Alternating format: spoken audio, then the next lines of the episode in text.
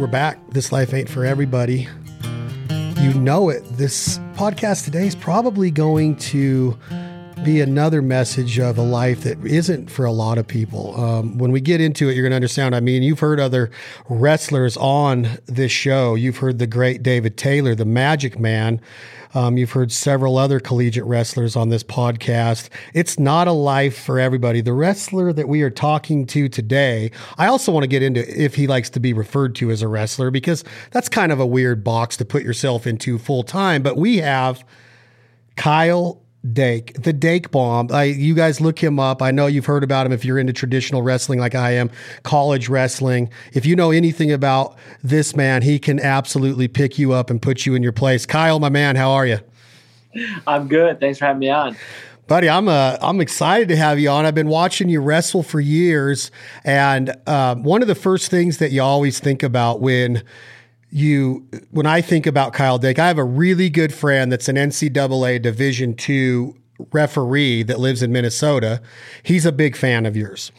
Um, we always go back and forth on which wrestlers do we love to watch the most. Do we like the offensive part of wrestling? Do you like guys that you know keep the defense there and don't let anybody score on them? You know, Jaden had that string. You've had a string where you went, you know, you didn't get scored upon for several matches in a row in different tournaments but we always talk about what you accomplished in college.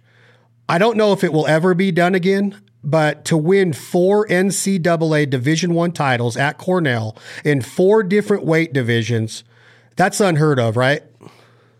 Yeah, it kind of just happened. Um, it wasn't, you know, I was probably had I redshirted, you know, had I gone to another school and, and took the first year off, which is pretty typical for um, any 18 year old who's trying to go win a national title is most of the time, you know, they take a year off.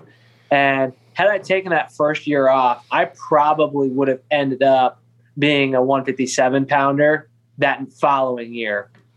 Um, but since I was a true freshman, I came in. I was, you know, I wrestled 140 in high school, and they were just like, "All right, you know, let's let's let it let's let it rip. You're at 141." And about in, so we got through the preseason, but then about November, I was like, I felt like I was really struggling to make the weight. But at, for, for certifications, I had made it pretty easily. Um, but, you know, I think it was just because I was growing. I grew about an inch um, from high school, my senior year in high school to my freshman year in college. And then, uh, you know, that following year, I was like, okay, I'll go up. I can, you know, I can make the weight. I, nothing will be as bad as cutting to 141. And then cutting to 149 was just as bad, if not a little bit worse. Uh, and then finally 50, you know, when I got to 57, that was probably my wheelhouse of like, you know, that's the weight class for me. And, uh, you know, going, going up to, to 165 my senior year was kind of just like a challenge and, you know, to really help me jump levels and um, be better. And, uh, you know, it worked out. What are you walking around at on campus when you're when you're wrestling 141s? Uh, I was walking around at like 160, 160 ish. Um, but yeah. Look at she's so daughter, cute. Ella Joe. Look at her, she's, she's so uh, cute. Hi, Ella Joe. What do you? Can Cutie. you say hi? she's yeah, awesome. She just a little over two now. I have another one, a six month old. She's taking a nap now. But Ella Joe's gonna go make us tacos. You gonna go make us tacos? Mm-hmm. Yeah. Okay. Can you say see you later? See you later. Okay. See you later, alligator. Go make us some tacos. Go mama. Go on. Talk to talk to me a, a little bit, Kyle Dake, about the the the argument you hear out there in the sports world of cutting weight and the health risks. If it's done right, is it okay? Or were you actually were you obviously you're a smart guy. Cornell's an Ivy League school. You got a good brain on you. Your coaches are smart. They're not going to try to put you in harm's way, but how difficult is it on the body or how treacherous is it on the body to be I mean you're walking you're dropping 19 pounds to weigh in. I don't know how many times a season you have to do that or if you're fluctuating from like 141 and then you're jumping back up to 55 or whatever. But what is your stance on that argument of especially the younger generations of wrestlers listening to this? I would I would recommend not cutting weight. I mean, just stay up and just do your thing at you know whatever weight you're naturally. You know, you have a certain height, you have a certain body type, and I need you. To, I need you to go, Megan. I mean, you have a certain weight, and certain body type. This is the, the luxury of being a dad. She's I just love it. like she wants attention all the time. I love it. Um, Daddy, Here. You can't say my daughters don't love me, Yeah, I love it. but but uh, sorry about that. No, Anyway, you're good. so I would I would recommend you know not really cutting weight just because the you know when you when you start to deplete yourself of water, you start to deplete yourself of electrolytes, you start to deplete yourself of nutrients. Um, it, it takes a while to get all that back. And you know, for me, you know, I'd, I'd have to make make weight on uh, you know a Saturday and then the following Saturday. So I would make weight, and then that very next day, I'd be you know I'd like give myself a day to like get you know eat what I eat what I wanted to an extent, drink what I wanted to an extent, and I would just be chugging Gatorade and water. And, and back then, I was I w- I didn't take my diet as seriously as I do now, and what what the inputs are. You know, there's a there's a lot of uh, a lot of advertising that goes into selling those sugary drinks and goes into selling you know those those those snacks. Um, you know, and to a point, most people are like, well, if it's in moderation. Well, when they say moderation, they don't mean you know you can have you know one pack of Oreos um, per week. That's not that's not moderation. So, um, and that's but that was kind of what I was doing. Like I'd be like, all right, time to celebrate. Like I just wrestled really well, and I need to let loose or whatever it is. Um, so I wasn't nearly as disciplined as I was. I was really disciplined, but I just like would let loose and get a little crazy, um, kind of week in and week out. But um, yeah, the argument of you know gaining weight or not gaining weight, you know, growing or not growing, um, you know, you really gotta you really gotta make an effort. And if you're if you're gonna do it right, there is a way to do it right. If you're gonna do it right, you can do it. But um, you know, you got to have someone who's very, very disciplined. And I wasn't that guy for a long time, but now, now that I'm older, now that I'm a dad, I have a little bit more discipline. You have a discipline in a way of of being able to follow your nutrition plan more. But at that time in your life, you're you're winning and your body's reacting the right way. You're burning the right amount of calories. You don't slack off in conditioning. So your mindset is, I can do whatever. You know, like when I went to college to play, ba- when I went to college to play baseball, Kyle, I'd be like, oh my gosh, I could go to the dining commons and eat whatever I want because my body was burning calories so fast. When you're wrestling, you're burning 10 times the amount of calories as you are playing baseball, right? So, like, is that kind of what it was like? You're just relying on your natural talent and your metabolism? Yeah, it was just like calories in, calories out. I didn't really look at you know the the nutrients, the micronutrients, all those things. Um, those are some th- those are aspects that were just like, oh yeah, don't worry about those. Like, I'm gonna make the weight. I'll be fine. You know, I'm gonna get enough. You know, I eat I eat well enough. I'll be good. And you know, I get I get a, I get some romaine lettuce on my on my burritos. And you know, I get uh, so I got some greens there. I, you know, I have an onion, you know, some onion on my burrito too, so I'm good. But just looking back, is like, man, and I feel like I could have felt so much better, been so much more dominant. Um, and that's where I'm, you know, these past few years, I've really honed it in and, you know, become a lot more disciplined. Really in 2015 was, was really the time that that all happened. you just qualified for the Olympic team. You beat, you shut out, you swept one of the most prolific USA team members in the history of the sport, in my opinion, in Jordan Burroughs. The guy's been on the the USA team for I don't know over a decade now. Maybe he's represented the Olympics. He's won Olympic gold. He's an NCAA. I mean, the guy's done it right. Um, I want to I want to talk a little bit about that time in your life of do of what it felt like when that happened. But right now, you said that you wrestled with D- DT this morning, just training, and you're you're down you're down in, on a mat and you're wrestling. Give me an idea of your nutrition now. You look like to me right now, looking at you on this screen, you look very, very lean to me. Like not, you look leaner than I've ever seen Kyle Dake look. Is that normal for coming off of the, the, the Olympic trials? Didn't you want to gain a little bit of water weight back? Cause you look extremely lean right now. So what are you eating? What's your nutrition like right now? Yeah. So we are about four weeks away from the Pan Am championships. And like I said, I got to be pretty disciplined if I want to perform at the level that I know I can. Um, you know, and that was a big reason why I went 79 the past two years was because it was more, you know, in my in my weight range where I didn't have to cut much. um, it'd be like the last couple of days where um, I'd really have to watch watch how much I was putting in um, to make the weight. So, but now you know it's extra five kilos uh, down. So four weeks is about when I start to like, okay, you know, I probably shouldn't have that extra taco. I shouldn't have that, you know, that extra slice of watermelon or whatever it is. You know, just like start to slowly bring it down a little bit further. And but when I have like hard training periods, like last week we were in Colorado Springs, we had a pretty hard training period, and then this week being here with David, um, he's huge, so I I try to stay a little bit bigger, um, just so I can handle the mass that that I'm dealing with on a daily basis. So, um, but my diet, you know, in the morning I'll usually have uh, some eggs, some leftover protein, whether it be um, venison or beef or fish or um, pork or whatever we have. Um, and then we'll go, we'll have sweet potatoes, um, a, you know, green salad for, for, for lunch, um, maybe some nuts, some cashews or something like that, um, a ton of water, bone broth, um, try to get as much organ meat as I can. Um, you know, that night, usually we have le- a leaner meat. Um, usually, a lot of the time, it is red meat.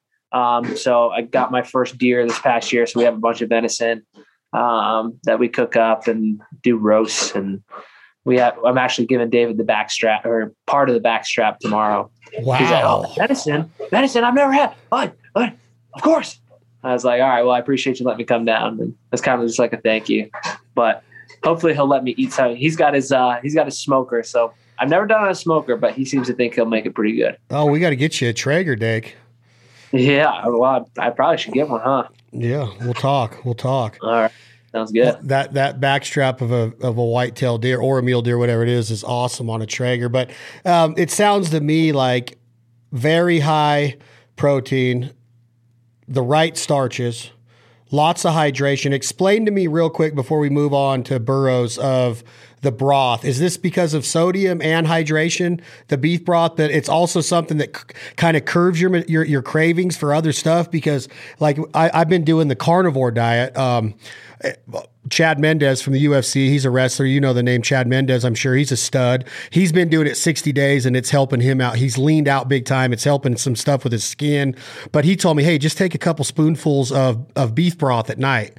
And it helps me because instead of me going and plowing through a stick of salami, I'm like, oh, that suffices, right? Is that kind of what that broth does to a wrestler?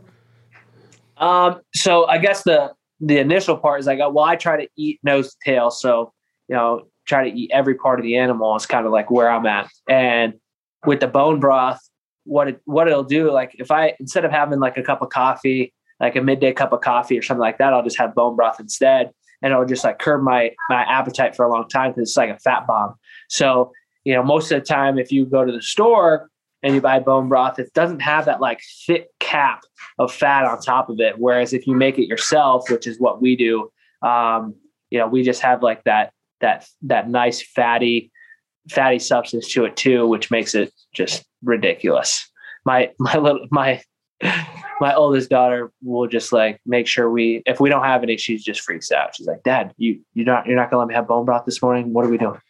So it's pretty funny. Yeah, I love doing it with like the like beef ribs, uh, beef prime rib. We did a bunch of broth. Uh, we do a lot of it with our ducks and geese to where we'll take that, we'll render the duck fat and then make a broth with that.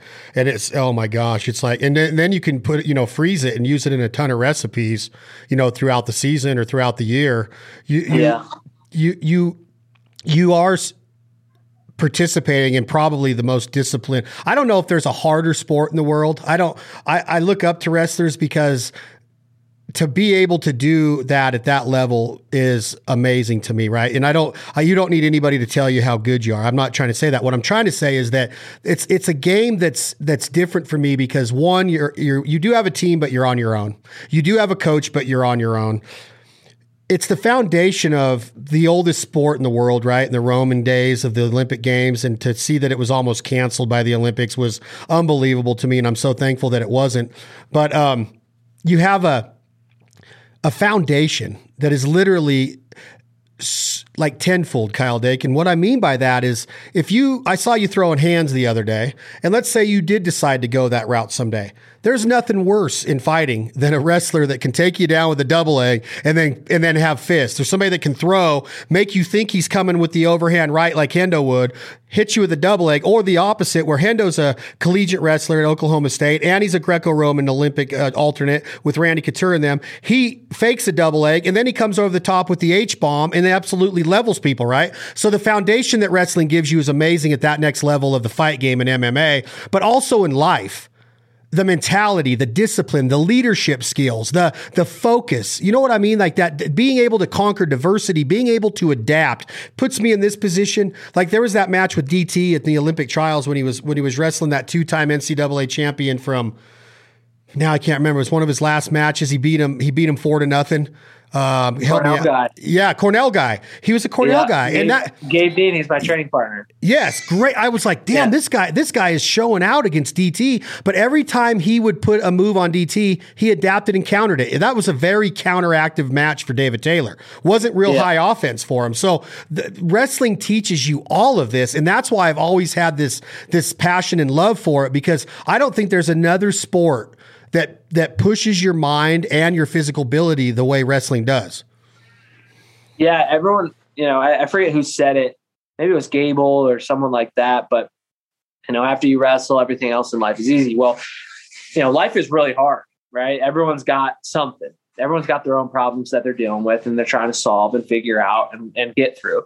And you know, going through wrestling practice is kind of like artificially putting you through life. You know, in the, in the beginning, you're kind of walking around, you're having a good time, and then all of a sudden you start going, and you know it gets a little bit harder, and then you know you're trying to do stuff that's not working, and and then you know finally it's just like okay, we gotta we gotta butt heads here. We're, you know, we're two bulls. We're we're hitting each other now, and you kind of just go and go and go and go and go. And you're dead tired and you don't want to go anymore. And then coach is over there saying, All right, let's go again. So, you know, life kind of throws all these obstacles at you all the time just to test you. And I think wrestling really helps you prepare for that. And obviously, there's, you know, certain things in life that you just can't prepare for. But, um, you know, I feel that wrestling has set me in a, in a really strong trajectory to be able to handle anything that's thrown at me. What describe to me before we get back into the the Burroughs match? Describe to me the pressure that you put on yourself as a man. You're a husband, you're a father, you're a son, you're a teammate, you're a student, you're this, you're that, right? But you are known, and I'm not saying again, I started this conversation by saying I don't even know if you want to be known as a wrestler. Okay. On your headstone someday in 80 years, you want to say he was a great father and a great mentor and a great husband. I get that. But when you're at Cornell and you know that you're like on the road to history, right? Like, if you know if you win this fourth title, there's not many people that win four titles, let alone at four different weight divisions, right? You have there's great Olympic wrestlers. John Smith is probably one of the most notarized, you know, famous Olympic wrestlers of all time. You got Dan Gable, you got Cael that was undefeated, amazing career.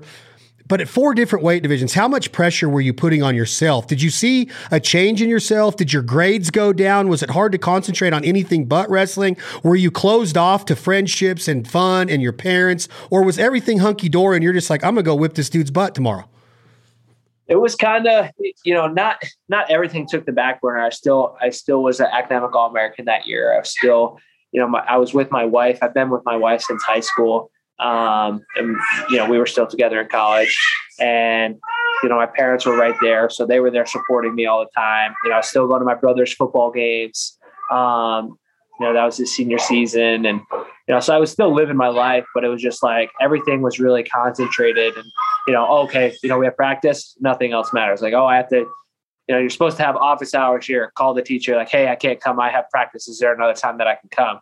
And you know, all the teachers kind of, you know, professors knew like, hey, you know, he's trying to do something that's never been done. It's going to really help the university and, and put their name out there. And um, it just looks good for us. So I went in, you know, day one of the first semester and, and day one of the second semester and talking to my teachers and just letting them know like, hey, this is what I'm trying to do. And, and this is really important to me. I'm not trying to say that your class isn't important, but, um, you know, I, this is, this is really, really important to me. And um, I'm going to do my best to to make sure that I keep you in the loop. But um, you know, this is going to take priority. And I think the honesty for the professors were like, oh, this guy's not trying to lie to me and tell me his, you know, his grandma's really sick and he can't come to more, you know, 8 a.m. class. You know, he's willing to show up at eight and then, you know, get the work done as best he can and then go to practice. So, um, yeah, that was, that was where I was at. It was just really important for me to have open, open communication and everyone was, everyone had my back.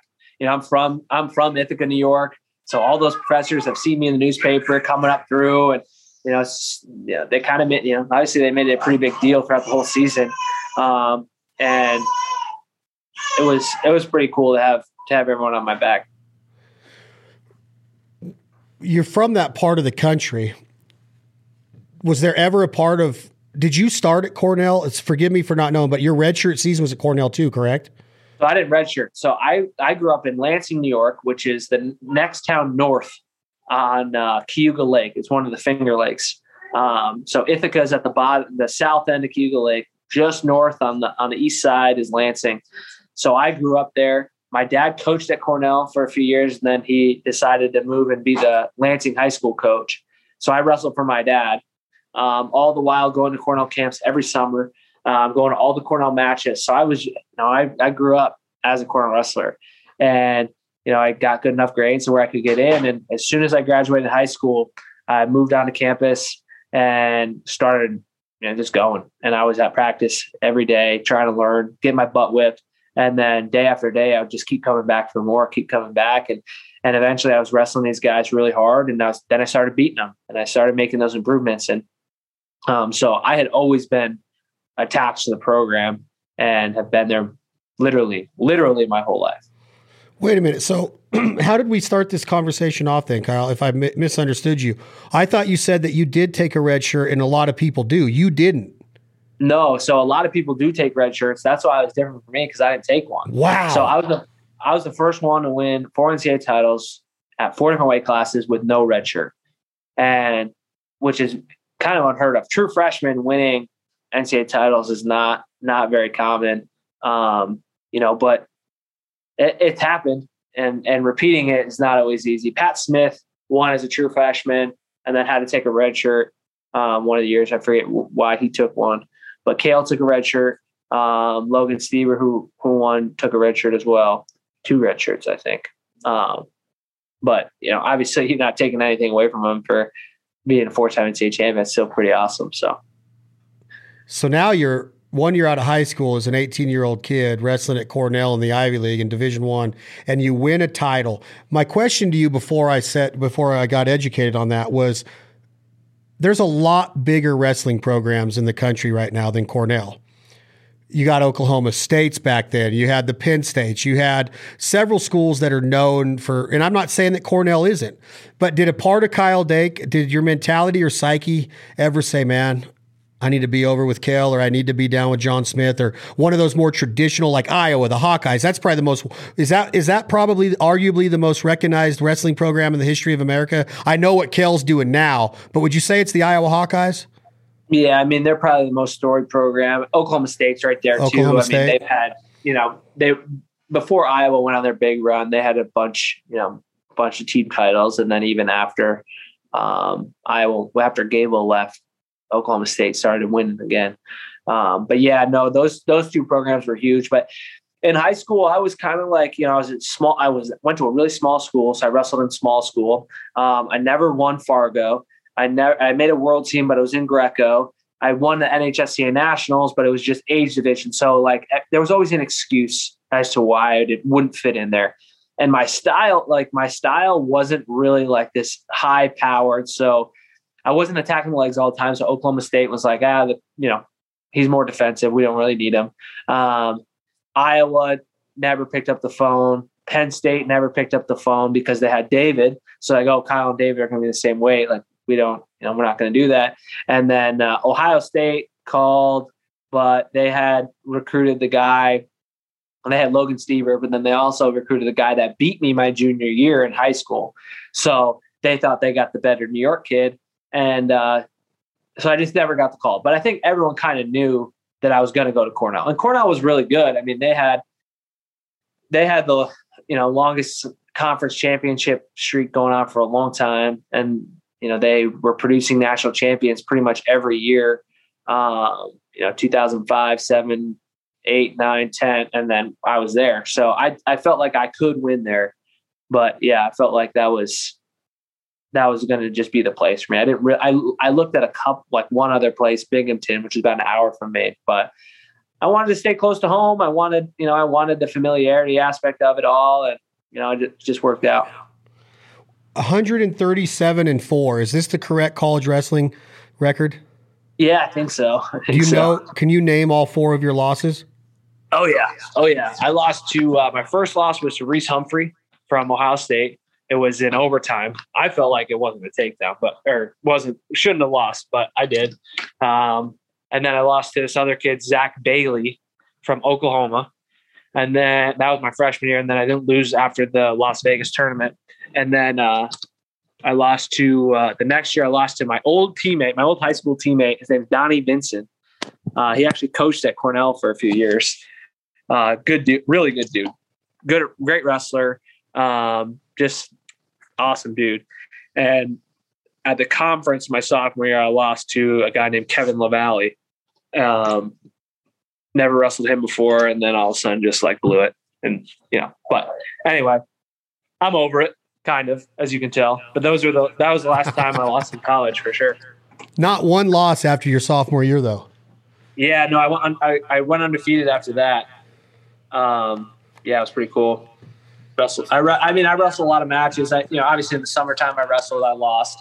Um, I, I tried to go seniors and, and didn't perform, but um, yeah, that's that was the last time. It was pretty storied career. I mean, I had a lot of support going into it the whole time, and, but it was it was awesome.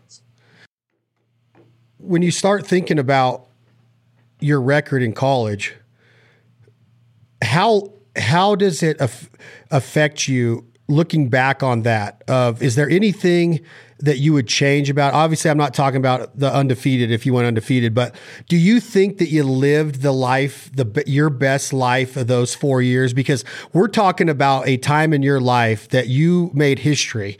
Do you feel that you got everything out of it that you wanted to in those four years at Cornell?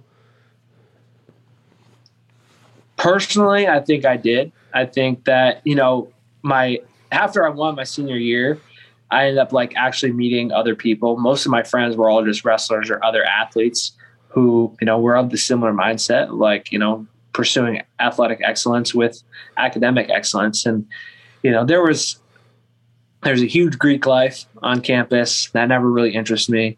Um, you know there was all sorts of different clubs and things you could do, but th- those never really interest me. Um, so I don't think I, I missed out. But if you were to ask a typical uh, college student, like, hey, you know, what does college mean to you? What does that look like? Um, you know, they would have saw my life and they would have been like, that is nothing I want to be a part of. But for me, it was, you know, it was exactly what I wanted. I love it. So no do overs, no regrets. Not counting the. I know. I know the LaValle and and and and what you're in what you're talking about with the losses. Because I mean, listen. Let's just get it out there, right? Kyle Dake, you're four. You're four matches away from like being considered the best all-time wrestler in the history of college. I'm not saying that you're not in that list, but Chael's up there a lot because of his record, right? But Yeah. you now it's a no-brainer. You're a four-time NCAA champion with no losses and 141 wins. Does this does this ever cross your mind at this time in your life, even though after all the success you've been having after college? You know, I, I, I don't, I don't think so. I mean, those losses were really important and they kind of like slingshot me ahead because it was, you know, when the going got really tough and, and, you know, that was really tough for me. Those, those first two losses, um, you know, I, I had a horrible weight cut. I was just like, I was hurting really bad. And I felt like I still should have won and I lost in overtime both those times, but it like was like, Hey dude, like, even when you're feeling like crap, you know, you feel like 40% of what you should be, you're still out there and you're almost getting it done. So I think it gave me some confidence moving forward. Like I can, I can do anything. Like I can, I can hang, I can hang with anybody and it doesn't matter how I'm feeling. You just got to go. And there was definitely some times where I wasn't feeling good at the NCAA tournament, and you had to gut it through. Yeah, you know, you had to gut it out and, and go make it happen. So that was uh, that was something that I I think I cherish more than most people would you know like to admit. It's like, well, those losses shaped me. They they made me better, and they pushed me pushed me to be better please educate myself and the audience, Kyle Dake, on your history with one of your best friends in the sport. I assume David Taylor is one of your best friends, if not your best friend in the sport. Tell me your yeah. history because there's some really cool history competitively between the two of you, even though you do, even though you are great friends now, correct? Yeah, yeah. So I would say David's probably my best friend uh, in in the sport of wrestling for sure. Just from the the shared, you know, spotlight. You know, David had this huge spotlight on, on him his entire career, and um, you know, I I started to feel that when I started winning NCAA titles, and you know, we started getting onto world, you know, national teams together, and then world teams together, and now Olympic team together. Um, but yeah, so David is from Ohio. My family is from Ohio, and every Thanksgiving we would go out, and we go out a couple days early before Thanksgiving, and it would be you know right in the middle of the season and you know you got to be training. So I wrestled David at nine. I think it was 98 pounds in Fargo. We were freshmen. Um, it was before our freshman year, and uh, he he was he had already won because I think he was a second year cadet that year, but he had already won two Fargo titles, I think, and uh, I wrestled him in Greco. And back then the rules were kind of wonky. It was like the period, the three period rules and I threw him for five. So I won one period. And then I headlocked him to his back, had him pin. He grabbed my leg and rolled me over. This is my favorite story to tell about David because he's like, oh, no, ref didn't see it. Ball don't lie. I was like, you son of a gun. um, but uh, so then I end up losing, you know, I lost that period and then lost to him again. I think I gave up a trap arm gut or something. And then in freestyle, he dusted me. He, he like, you know, he made sure there's no doubt. Um, but that was after that, my, my dad or my mom was sitting right behind Big Dave Taylor and they were talking about, you know, oh, where you from? Ohio, blah, blah, blah. You know, all the, the connections were made. And, um, you know, they exchanged phone numbers like, hey, if we come out to Ohio, Kyle would love to come train with him. And uh, so they kind of, my, you know, the parents kind of background set it up. And then once we got together, you know, we were just both high energy. We had, you know, we just wanted to go, go, go. And, you know, we quoted, watched Talladega Nights probably a million times. And that's where David got his name, Magic Man. And it was just kind of cool, you know, from there. And then we compete, we didn't compete again until my senior year in 2012, the All Star Classic. Or no, sorry, 2012 Olympic team trials. We competed one time. So I had just won at 157. He had just tech falled everybody at 165. And um, that was his sophomore. Yeah, that was his sophomore year. And then we wrestled on the backside on some corner mat. And, you know, he was in a shot. I, I think I cut him back and ended up pinning him. But you was, pinned David was, Taylor. Yeah. Wow. Yeah. That not many people can say this, correct? Yeah, I don't think so. I don't think he and I don't think he's gotten pinned since. since. Yeah, I think I was the last person to pin him. I'm gonna have to ask him that. I'm gonna get. I'm probably gonna call him and, and right after this interview and see if I was the last person to pin him or not. Yeah. But uh, yeah, so we wrestled there, and then we wrestled at the All Star Classic, Southern Scuffle, wrestled at the NCAA Championships, wrestled at the World Team Trials in 2013 and 15, um, wrestled at the Open in 16, wrestled at the Trials at in 16, um, and then that was the last time we wrestled was in uh, trials at 16 because then I ended up going back down to 74 kilos in 2017. And then 18, I was at 79. He was at 86. 19, he was hurt. I was at 79. 20, no season. 21, on the team together. So, what's your overall record against the Magic Man? Including those. So, I think he beat me another time when we were kids um, at the Ohio Tournament Champion. So I think it was, he has three wins over me, and then I have I don't even know seven maybe over him. Seven and three. I think so. I wonder if there's a part of David Taylor that wishes you guys were in the same weight division for the Olympic trials and he had a rematch against you. He I'm, can't I'm be. sure there is. He can't be. He can't be digesting that very well, in my opinion. I, I think we've moved on and we moved past it. And what, you know, once you win a world title, it's kind of like, all right, you know, we're we're cool. We won it together, and we really did. I mean, as competitors, we really pushed each other to be better, but as teammates, we pushed each other even even harder.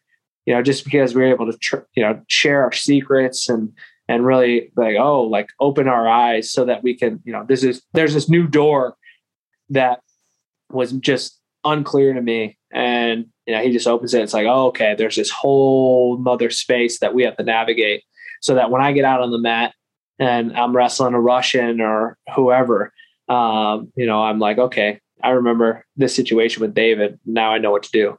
So i think that that's something that's special and um, i really appreciate. I want to say this in like the most respectful way that I can because we've taught we've already said the name Jordan Burroughs, but there's there's something to be said about a guy. I guess first of all, Kyle, in athletics, there's always that time in an athlete's life to where they kind of know it's coming to the end. It happened with BJ Penn, but then they come back and they're like, I still got this fighting desire, but their body's just like, I can't do it anymore. Their mind's telling yeah. them, I'm still BJ Penn that whipped Matt Hughes' butt and, and, choked Matt Hughes out, who had ungodly strength and was a freaking stud wrestler out of Illinois.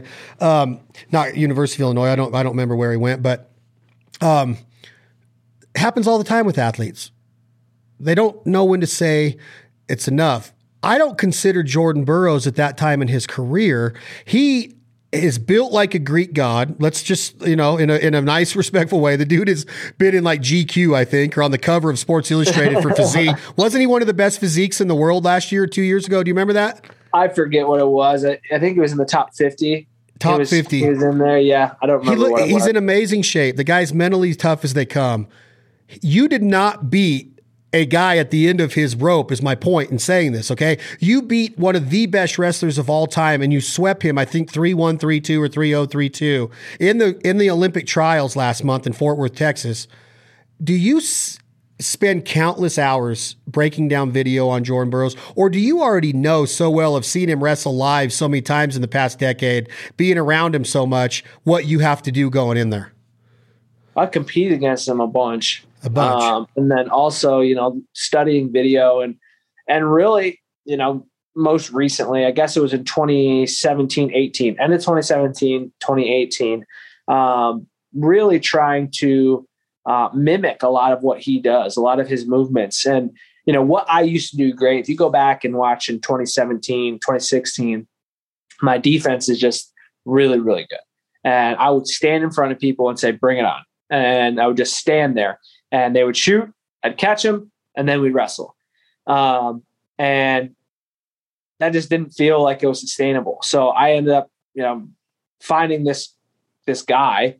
Um, he has a company called Functional Patterns. His name's Naudi Aguilar, and he he had this different vision for you know what what I should be like because he would come in and practice and see me wrestle, and he'd be like, "Why don't you do that? What you just did, move my feet really well all the time." And I'm like, I don't know. He's like, we need to figure that out. Like, we need to figure out how we can make you move your feet and, you know, get you to go in and out and be more offensive. So we're still in the process. I, I'm, I don't think I'm anywhere near my complete form of, of what I can be as a wrestler, which is very exciting for me and probably not very exciting for my competition because I feel like there's many facets of my game where I can improve upon. And, you know, what Naudi does is he just, you know, breaks everything down from from a human perspective. You know, what are humans meant to do? Walk, run, and throw. How can we take those? How can we make you an excellent walker, excellent runner, excellent thrower, and put that into the sport of wrestling? What are the mechanical drivers that are there? How does how is it supposed to sequence so that you get the most potential out of your body in order to do that?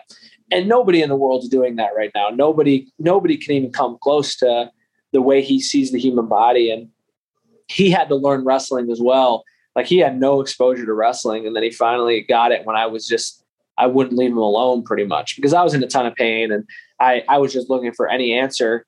And I followed a couple of his videos. He got me out of pain, and then all of a sudden, you know, we had this pretty cool relationship. And he was just like, "All right, well, I think I can make you a better mover. What do you think? And I was like, let's do it because I had so much trust in him because he, he really, he really threw away all my pain that I was, that I was chronic pain that I was dealing with was with, which was pretty awesome.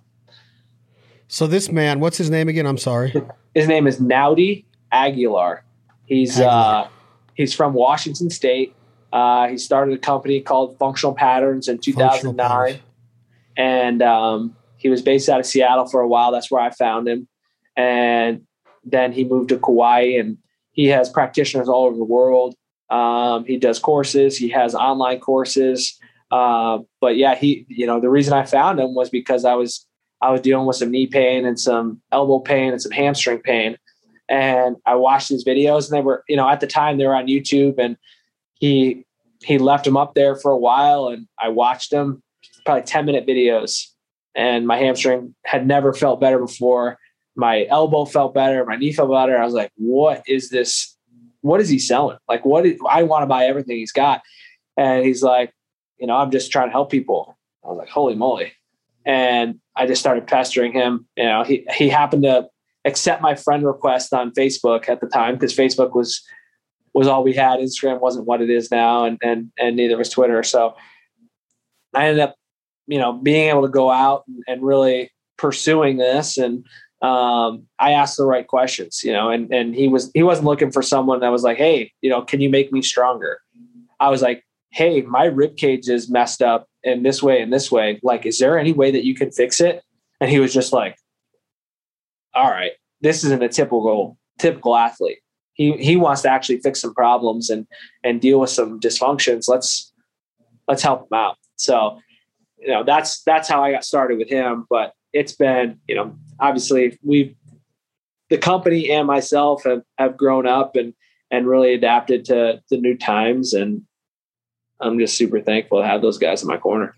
When you start talking about a guy that can take the human body and break it down scientifically and biologically, like you're describing, and you start learning your body, like I do it a lot, like it used to be Advil. Well, no, I can roll out right now. I can do this stretch. I can roll out my IT band. I can roll out my lats. I can do stuff with my deltoids. I can do a lot of stuff with my body. I can actually get rid of headaches now instead of just taking Advil based on understanding proper mechanics and movement and functionality of the body, like you're talking. But in mm-hmm. wrestling, we're also dealing with something called mentality and focus and discipline and tenacity and the psychological part of the nervous system and, you know, the body as a whole does a wrestler like Kyle Dake ever need to seek help in this area? Is it does it is the mentality of a wrestler so tough that you don't need a life coach or a psychiatrist to let you focus or let you have a therapist once a week to get rid of the stress or the things that are bothering you to keep your mind clear? Does that help at all or do you just need the body part of it?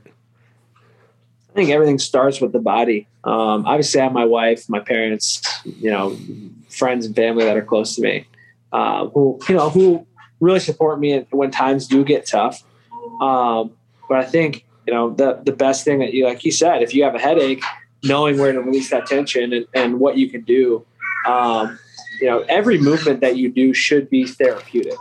Um, you you know you shouldn't.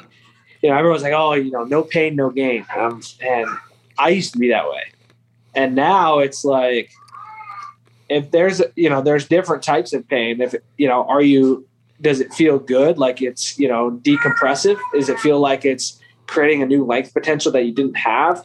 Does it feel like you are you know being able to to connect muscles in a way that you never had before? It should feel good. And you know if you can if you can reorient your tension your your body's just like all of your joints all of your cells just feel like they can breathe. They can get the the amount of fluid that they need to those areas. Like if you, you know, one of the easiest tests that you can do is you just take your elbow or your thumb or a lacrosse ball and you just push it into your shin bone. Leave it there for maybe a minute and then take your finger off and is there an indentation there? Well, yeah, most of the time there is an indentation. How long does it take for for that to come back? And for me, I was, I mean, I was struggling. I was struggling bad, and it was like you know five ten minutes, and was still not coming back. Now I do it, and it's like back in like twenty seconds. So it's like, how can I get the amount of fluid that I need to where it's supposed to be, and what does that even mean? Like, like what is that? What is that? what does it mean getting fluid to the areas? That like what what does that even mean? And a lot of that is just like, okay, well, can I can I hydraulically pump my blood somewhere so that I can get nutrients to that spot? And it's definitely way more complicated than that. But at the same time, like the results that I've gotten in terms of pain, in terms of performance, in terms of movement, in terms of like, you know, conditioning, all that stuff, it's just been incredible. And if I can just fall back on my training and fall back on my cross training, like I'm, I feel great. I feel awesome. So functionality, are you telling me this Kyle Dake is the the starting point of your ability to beat Jordan Burroughs, of understanding your body and getting out of pain first, and then it goes to your talent and your ability to shoot on him or to be an offensive or defensive wrestler against arguably, again, arguably the best, one of the best wrestlers of all time in modern day for sure. Yeah, I mean, if you, you know, you're building a house and you know you have your foundation set, but you know the the cinder blocks aren't lined up perfectly. And you know you start building you start building you start building and then all of a sudden the walls are good but they're not perfect. And the brick you laid for your chimney is good but it's not perfect. And then all of a sudden you know you get this huge test. You know you call it a tornado of jordan burroughs. Um sorry about that. You call it a tornado of jordan burroughs. What is you know is your house going to hold up? And for me you know, I had to I had to go back and, and brick by brick put it back together. And I started at you know started with my foundation. It was like, well, what do you do really well? Okay, this part of the wall looks good. We need to do some serious repairs to fix your knees, to fix your shoulders, to fix your hips. Like we need to fix these things before we even think about putting muscle on it. Like you need to be able to get hit these ranges of motion. And right now you are you're going through way too many ranges of motion. Like I, you know, if I was my range is supposed to be from here to here, and this is this is flexible, this is like not flexible. I was way down here, way too flexible. I was like a contortionist, and it was like, okay, well, how do we fix that? Well, oh, just tighten them up, up the muscles. Doesn't work like that. You know, there's very specific sequences that you need to do to be able to to fix yourself. So you don't want to be over flexible as a wrestler either. You want to be somewhere in the middle. You don't want to have tight hamstrings. But so what I've learned about flexibility is it can be overrated. You don't need to go in and overstretch all of the time. Warming up and understanding your body is way more key than the old days when it was all the the, the 30 minute warm up and baseball practice or basketball and hamstrings and somebody pushing your leg back over your head and and all of these movements. You're saying that there is a such thing as too much flexibility? Of course. I mean, if you're you take the most flexible people in the world, who are the mo- like if I tell you to pick someone who's flexible, who are you going to choose? Like just Gymnast. a gymnast, people who do yoga, like how much power are they able to produce? Like are they moving other humans? Like no. Like they're they they might be able to do it in a specific context, but if you're like ridiculously flexible, you're losing power. And the reason is because your your length potential is gone. You know, you're you're like a rubber band. If you pull the rubber band back and you just hold it there and you know you let it dry out, is it gonna have that same snapback? No. But if you pull it back and you let it go, you pull it back and you let it go, eventually it could be a problem if you don't take care of it. You know, but our muscles are like those rubber bands. You got to take care of them and you can't pull them back too far. You pull them back too far, they snap. And if you don't pull them at all, you know, if you're super hypertonic, well, you're not going to be able to create that snapback. So there is a there is a range of motion that you want to hit, and it's you know how can you be most optimal? And you know, th- and David and I were talking about today actually is like the stuff I do really well, David can't do. The stuff that David does really well, I can't do yet. I'm figuring it out because like I'm the guinea pig. Like I'm literally studying film and like watching David all the time. I'm like, how can I, you know, what what mechanical drivers am I missing that allows David to do this but doesn't allow me to do that? Like, what's going on? Are my shoulders, you know, are my shoulders not flexible enough? Is it because of my rib cage? Is because of my neck? Like, what's going on? And you know, the more we talk about it and the more I look at it through this lens, um, you know, it's been making a huge difference for me. I think Jordan Burroughs has been quoted as saying something like, in order for me to live my dreams, I have to crush theirs. There's some quote out there, and David reminded me of it one day. When you wrestle somebody like that, and you've had the success that you've had in your career, is there any emotional tie in to seeing him not make the team and knowing that you are responsible for that? I know that you're happy as hell to be on the team. I'm not trying to make this sound like, well, you know, we're all created equal and we all get a participation award. I know that there's champions and there's not champions. I get that mentality. But what went through your mind? Do you feel a little bit sorry for breaking that streak for him? I mean, at the end of the day, he's had his time and he's had his opportunity. You know, there's and, and I think this is something that's really, really been important to me is, uh, uh, you know, we have, we, we have never had an equal opportunity to wrestle the world championships. It's, it's Team USA wrestling. It's always one guy gets to go. You go out, you lay it on the line. Well, I never had an opportunity to lay it on the line, wrestle the best guys in the world because of the way it's set up. And he had all those opportunities. He had those opportunities to go out and prove himself, and he did. How many times did he win the world championships? He's Olympic gold medalist. He's you know multiple time bronze medalist. So he's had had those chances, and I just felt like it was my time to go take that chance. And you know, right after the match, I, I went up to him. I said, "Hey, thank you. I appreciate everything you've done for the sport. Everything you've done for me. You've pushed me to levels that I you know never thought I would get to. And uh, thanks."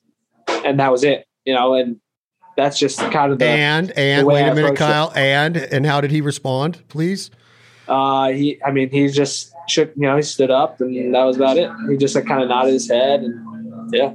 he was tore up, but he was was it wasn't like, hey man, good luck to you, freaking that was a hell of a match. It wasn't he wasn't like very congratulatory. Yeah, not not quite like that. Um, you know, it's a hard it's a hard time. You know, right Has he sent that. you a card since? no, no.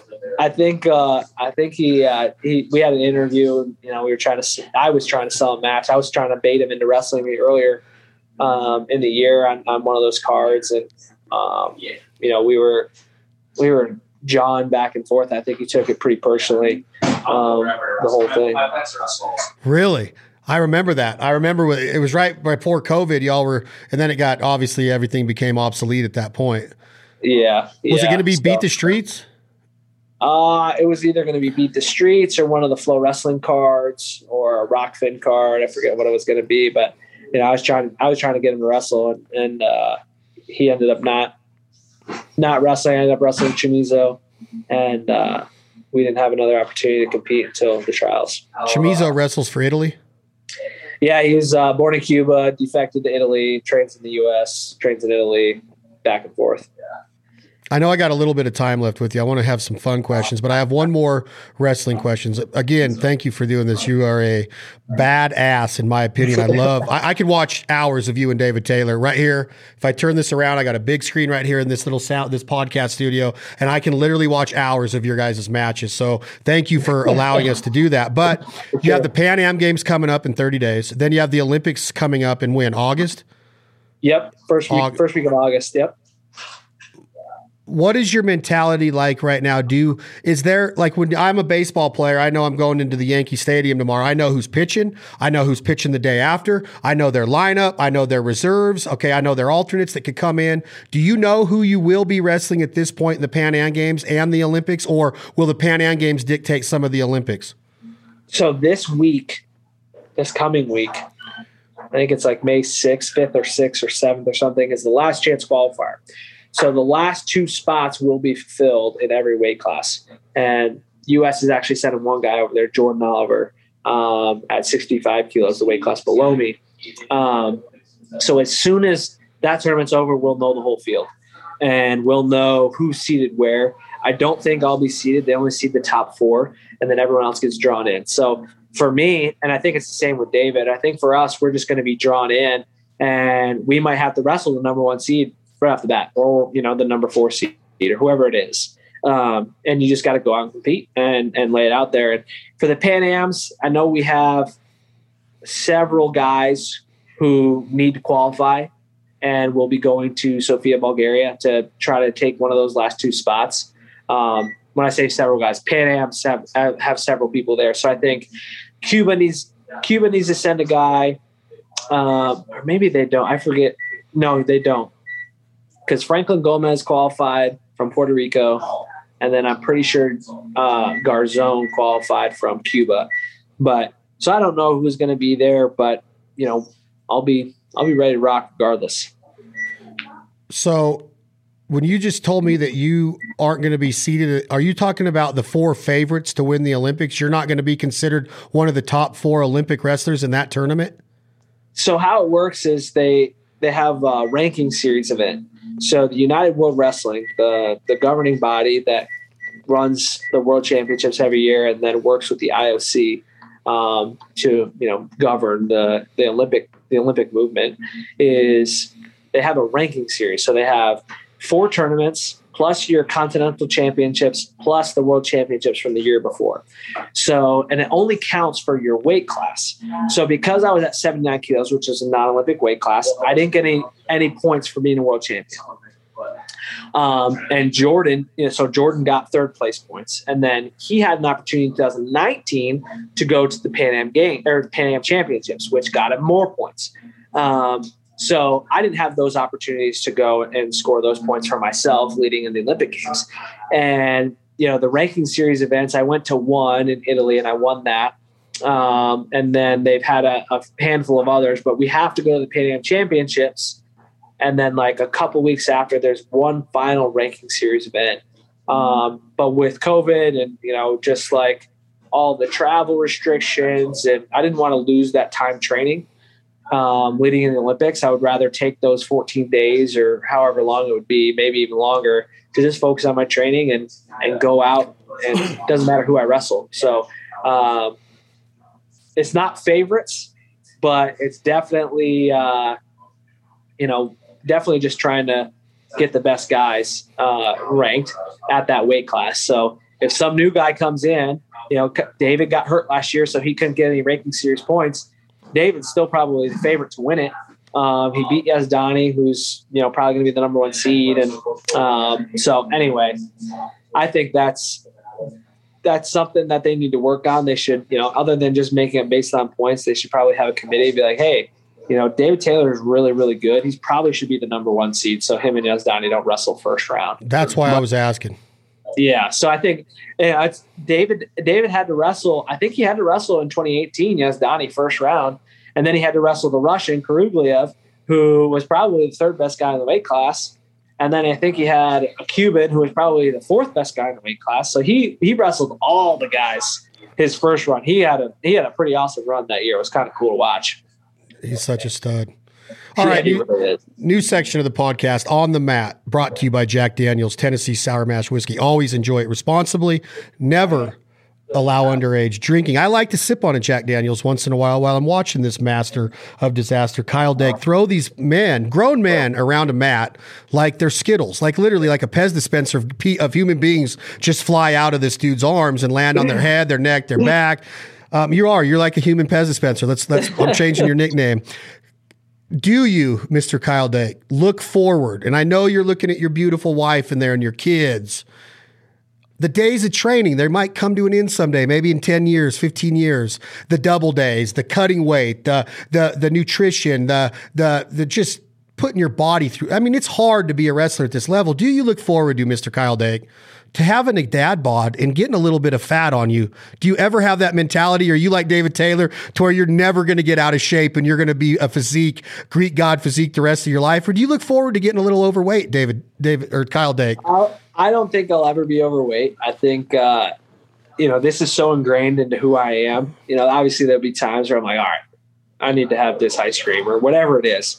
But for the most part, I mean, I enjoy like, I mean, I enjoy a really well you know, well cooked steak or, you know, just a well cooked salmon or, you know, uh, whatever it is. I, I just enjoy eating good food because I like feeling good. And I don't think I'll ever stop exercising because I, you know, I know if as soon as I stop doing, you know, the functional pattern stuff, I'm probably going to get into pain. So I need to make sure I continue to to keep myself out of pain, so I don't need to worry about that. So, um, you know, I don't think I'll ever be dad bod Dake. I think I'm just gonna continue to be this uh, this physique Dake. If it's gold medal time. You just won the gold medal in the Olympics in August. Let's say it's about August 15th, 20th now. You're back in your home state of New York. There's a lot of good food in New York, Kyle Dake. There's a lot of Italian restaurants. You got Nobu Sushi, you got great steakhouses. It's got to be a cheat meal. You and your wife are going out on the town. No kids. Mom and dad got the kids for the night. Are you picking nice sushi? Are you picking Italian food? Are you a Mexican food guy loaded down with cheese? What cheat meal does Kyle Dake choose right after he wins the Olympic gold? I don't know. I wouldn't call it a cheat meal. I just I would like to go to a really nice. I would probably. I think after the the Olympics, I'll probably fly home, and we might drive down to Annapolis, Maryland, and go to Lewnes' Steakhouse. One of my teammates from college. He it's his family steakhouse. Best steak, best service, best size I've ever had. I'll probably end up going there and and celebrating down there with them. In this part of the country, they're known for their crab cakes. They're known for their Dungeness crab. Do you enjoy crab meat? And does your friend's restaurant steakhouse allow you to partake in the best crab eating in the world? I think they, I, I know that they do. I know that they do. So that'll probably definitely be something on the list. But I'll probably that'll probably be my cheat meal, like having a crab cake with a, a little bread in it. But normally I, I, stay away from bread. Pasta. Even after the gold medal, you can't have some pasta and bread, Kyle Dake. When's your next match I, after that? It's going to be at well, least a month. Yeah, months. we had the world we had the world championships uh, two months later, so it's literally Gosh, you know, the first dang. weekend in October. We're going to be back at it. So you you know you win a medal at the at the Olympic Games, you're automatically going at that weight class. So um, yeah, I'm I'm you know, I might have a, I might have a crab cake or two, but I'm I'm really going to enjoy that steak. I'll tell you what. Two more questions before we let Mr. Kyle Dake, the great American Olympic wrestler, go. Do you ever partake in libations as an adult? If you go out with your wife and it's a cheat meal, will you enjoy a bottle of wine with your lovely bride? Red, white? Do you like beer? Do you ever sip whiskey neat or on the rocks? Do you like a Jack and Coke once in a while? Do you party at all, Kyle Dake? I don't party at all. Um, there's only been four times in my life where I drank, and it was a uh, it was kind of a bet that kind of rolled rolled itself into a new one. It's kind of a cool story.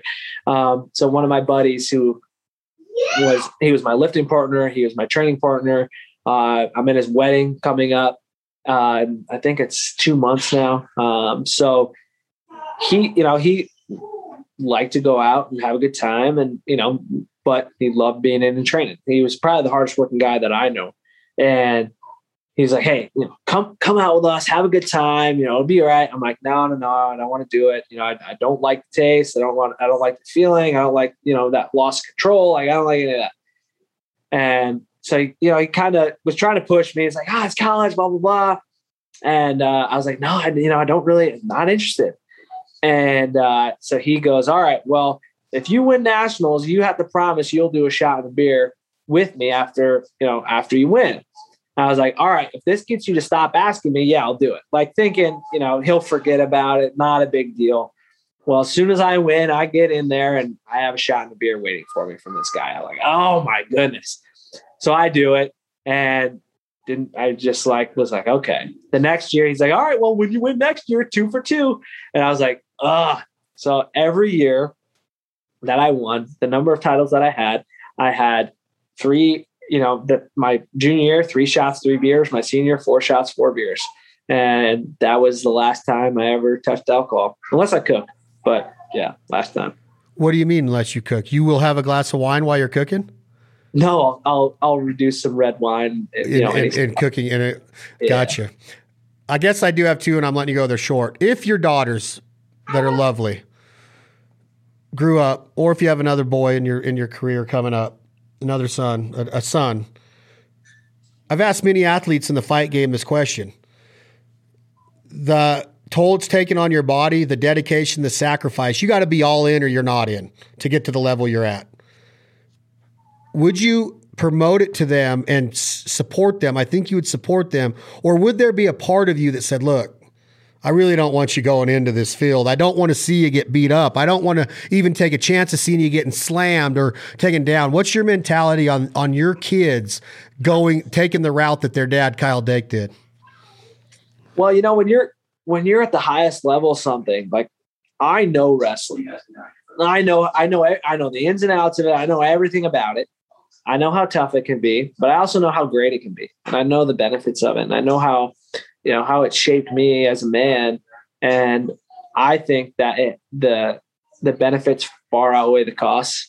And especially with what I know now and like how I can teach them, you know, I think I could, I mean, I think El Joe and, and Emmy could be absolute terrorizers out there.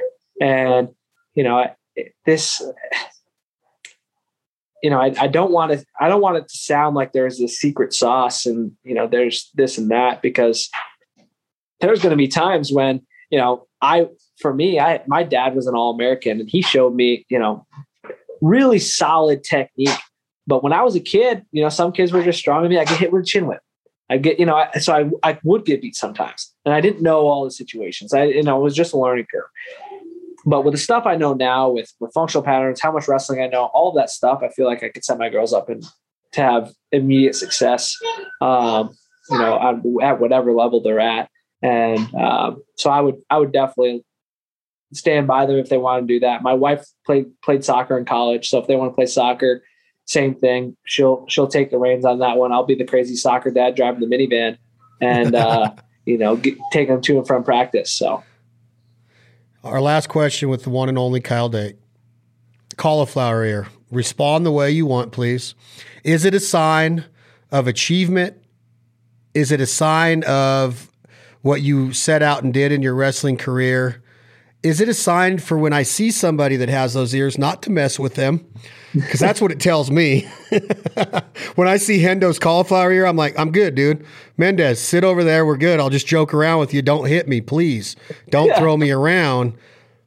What does it mean to have cauliflower ear? And does this stay part of the 15 year down the road, Kyle Dake? Or is there an operation that you can get some of the cartilage rebuilt or fixed or whatever they would do? I guess in a nutshell, Kyle Dake, do you like having cauliflower ear? And is it is it part of who you are? Mine's not that bad. You I don't mean, have got, it too like, bad. I, mine are mine are okay. Like I definitely definitely have it in both ears, but it's pretty it's pretty it's pretty easy. I mean, it's not. I don't notice it that much. Like I'm not like running into it, you know, getting it caught on everything all the time. Um, this one kind of pops out a little further because I got cauliflower like close to the base of my skull, and it kind of pushed my ear out. Um, but no, I don't think I'll ever get surgery on them. Um, you know, I think that uh, you know, I saw a picture the other day. It was like this guy, this really old guy. He was probably late 90s, maybe he was 100. He looked all disheveled, um, you know, wrinkly face, just looked like he was a hard, you know, he'd been through the ringer. And you see this guy's ears, and they're just like, Ugh. I'm like, that dude was a wrestler. That's awesome. Wow. Good wow. for him. Glad he made it that far. And, you know, so my goal is just you know I, really most of the stuff that I do is is not typical for um, you know a, a, a warm blooded American. They you know they like all their whatever. I'm really focused on you know just enhancing my life and and enhancing my daughter's life so I can be around for a really long time and um, help them on their journey and and um, hopefully influence more people and, and help those people along the way. You know, if they if they're dealing with pain or if they're dealing with their own personal struggle struggles and you know they want to learn about what I you know what I know and teachers that have taught me. Um, I think that there's a, a really awesome, valuable less, uh, message that I have to, to pass along. I love it. And I can't go anywhere without asking the last question. I'm sorry. It's going to be July of 2022. You have one match left in your entire wrestling career. You just won the Olympic gold in August of 2021. You won the world championships in, in October of 2021. You have one match left to wrestle. You're done after this. You might coach. You might be driving that minivan to soccer practice with your wife coaching. Who is it in history? Who do you pick? To throw down. I don't care if it's Gable, John Smith, Kenny Monday, Chill. I don't care who it is. Is it David Taylor? Is it Jordan? Who does Kyle Dake pick for that one last match? Or is it Kyle Snyder? Because you want to prove to the world that you could throw his big his big old country butt around a little bit. Well, probably. I mean, I expect Kyle to win the Olympics this year and then the World Championships too. So you know, he would be a two time Olympic champ. You know, he's in he's in his prime. I might as well go get him while I can do my best. To, you know, all right, put my best foot forward. Let's see what let's see what happens. Can You're I, going with Kyle Snyder. I might have oh. to go with Kyle Snyder. Oh, I I love that you're saying that because that's what I was envisioning this whole podcast is could you literally pick that dude up and slam him with the date bomb? I'm like, I don't know. I don't know. I've never grappled with you. Like I could hold my own strength wise. I know you would pin me in under 30 seconds. But Kyle Snyder is a beast that knows how to wrestle and he's got that foundation that you talked about. I think that's a great match. I, am a pretty good promoter. I might start putting that together after the uh, World Championships.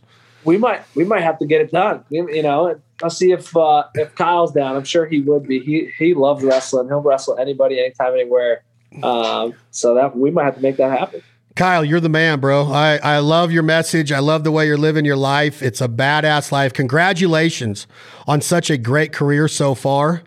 I want to do this again maybe after the Pan Ams, before the Olympics, and for sure after the Olympics because I want to see that picture of you. Uh, maybe we can do one live when COVID settles down even a little more, and I could actually like just feel the gold medal, just see what it feels like. Yeah, I'm down. I'm down for sure. I'll be maybe uh, maybe a, maybe a du- maybe a duck hunt this November after the World Championships let's go. I'm in. Turkey season's coming right up, so hopefully I can get home and, and get a couple gobblers. Oh yeah, they're uh, they're running around. I've been on several already. I've hunted in seven states and had a lot of success. I've been eating wild turkey like it's going out of style. Nice, God, I'm jealous. That's Kyle Dake. You guys got to check him out. You girls got to check this dude out. Just watch him wrestle, his mentality. What a great story. What a great college career. What a great, I don't know if this is a professional career. I love wrestlers because it's not a glorious livelihood. It's not like you're signing huge deals, but you will. It's going to transition into that because of your mentality and it's going to always be a successful life you guys should just be paid so much more to be representing America and representing this great sport. My opinion, I know where you probably stand on that, but good on you, bro. I love watching you whip up on people. And I am going to start putting together the preliminary paperwork with my attorneys to see what it's going to take to become a, a wrestling promoter to put you on the mat with Kyle Snyder in 2022. Sounds good. I'm going to actually raise enough money to make it worth both of your time. That's what my goal is. All right, perfect. That's that's money right there. Kyle Dake, thank you, bro. Thanks for having me on. I appreciate it. That's This Life Ain't For Everybody. Tom, Jake, hit that button. Thank you guys so much for the subscriptions and downloads. This is Leith Lofton singing a song called What You Gonna Do When the Money's All Gone. I'd rather be poor living off in a hole, rich as hell without a soul. Life on earth won't last too long, so what you gonna do when the money's all gone? Tell me now.